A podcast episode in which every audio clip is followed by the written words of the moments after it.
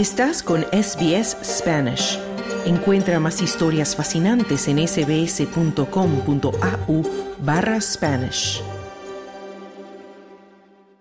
La justicia de Nicaragua determinó enviar a juicio al obispo de la diócesis de Matagalpa, Rolando Álvarez, reconocido en los últimos meses como una de las principales voces de resistencia frente a la pareja presidencial de Daniel Ortega y su esposa y vicepresidenta Rosario Murillo. Se trata del primer obispo de Nicaragua encarcelado y enjuiciado políticamente por el régimen de Ortega y Murillo, que lo acusa de conspiración, además de ser vehículo para la propagación de lo que la justicia nicaragüense determinó como noticias falsas. El 4 de agosto pasado, el obispo Álvarez confrontó a policías que asediaban la curia de Matagalpa. Salió a la calle con el Santísimo para exigir a los oficiales que retiraran el cerco después de sacar equipos de radio y televisión de seis emisoras católicas cerradas por el gobierno de Ortega. Que no sigan con esto. Si nosotros no les hacemos ningún daño, si nosotros no les hacemos nada a ellos, ¿por qué ellos no quieren hacer a nosotros? ¿Por qué ellos quieren sitiarnos? ¿Qué va a suceder de en adelante? ¿Qué va a pasar con la curia de Matagalpa? ¿Qué va a pasar? ¿Qué va a suceder? ¿Por qué los oficiales están en la puerta de mi casa sin dejar de entrar a la gente?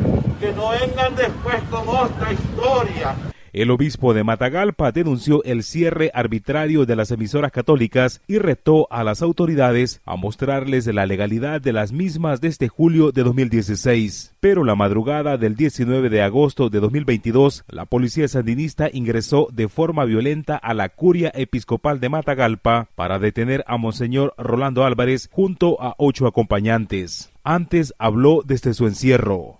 Y retenidos por las fuerzas policiales estamos queriendo desde nuestras pobres y limitadas fuerzas cargar con esta cruz. Pensamos en el pueblo nicaragüense a partir de 2020, la Asamblea Nacional de Nicaragua con dominio sandinista aprobó un paquete de leyes para contrarrestar las acciones opositoras surgidas desde la crisis sociopolítica en abril de 2018. Destacan la Ley de Soberanía y la Ley Especial de Ciberdelitos. Son dos instrumentos jurídicos aplicados para encarcelar a los opositores y religiosos. En agosto, la vicepresidenta Rosario Murillo comentó el arresto de Monseñor Rolando Álvarez y demás sacerdotes. Dijo que la policía lo detuvo por intentar organizar grupos violentos con el propósito de desestabilizar al Estado de Nicaragua y atacar a las autoridades constitucionales. En esta patria bendita hay leyes también. Tomar en cuenta que no se puede, no se debe infringir las leyes y mucho menos y mucho menos cometer delitos, porque provocar, hacer ostentación de impunidad es un delito, sobre todo cuando lo que se provoca es discordia, desenfrenos, a mediados de diciembre pasado, la Fiscalía de Nicaragua, también controlada por Ortega, acusó al religioso por los supuestos delitos de conspiración para cometer menoscabo a la integridad nacional y propaganda de noticias falsas, mismos cargos por los que el régimen ha condenado a más de 40 presos políticos. La acusación contra Monseñor Álvarez fue admitida por la jueza Gloria María Saavedra Corrales, quien envió el caso a juicio oral y público, pero la nota escueta de prensa de la autoridad judicial no especifica la fecha del inicio del juicio contra el religioso. Entre las reacciones, el confidencial refiere al académico y ex rector de universidades Ernesto Medina y al defensor de los derechos humanos Pablo Cuevas, quienes aseguran que sin ir a juicio, el obispo Rolando Álvarez ya está condenado por la justicia orteguista. Con este juicio a Monseñor Álvarez, yo creo que están dando otro paso más en dirección al aislamiento total y a la pérdida de credibilidad frente a la comunidad internacional.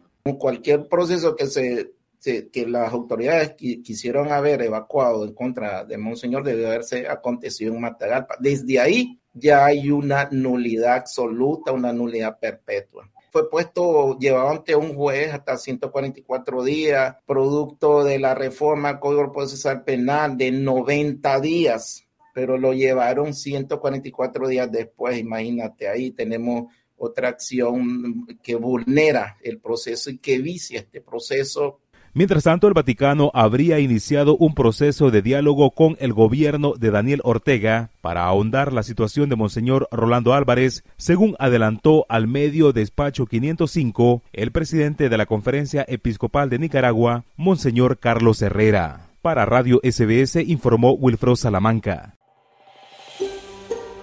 ¿Quieres escuchar más historias como esta? Descárgatelas en Apple Podcasts Google Podcasts, Spotify o en tu plataforma de podcast favorita.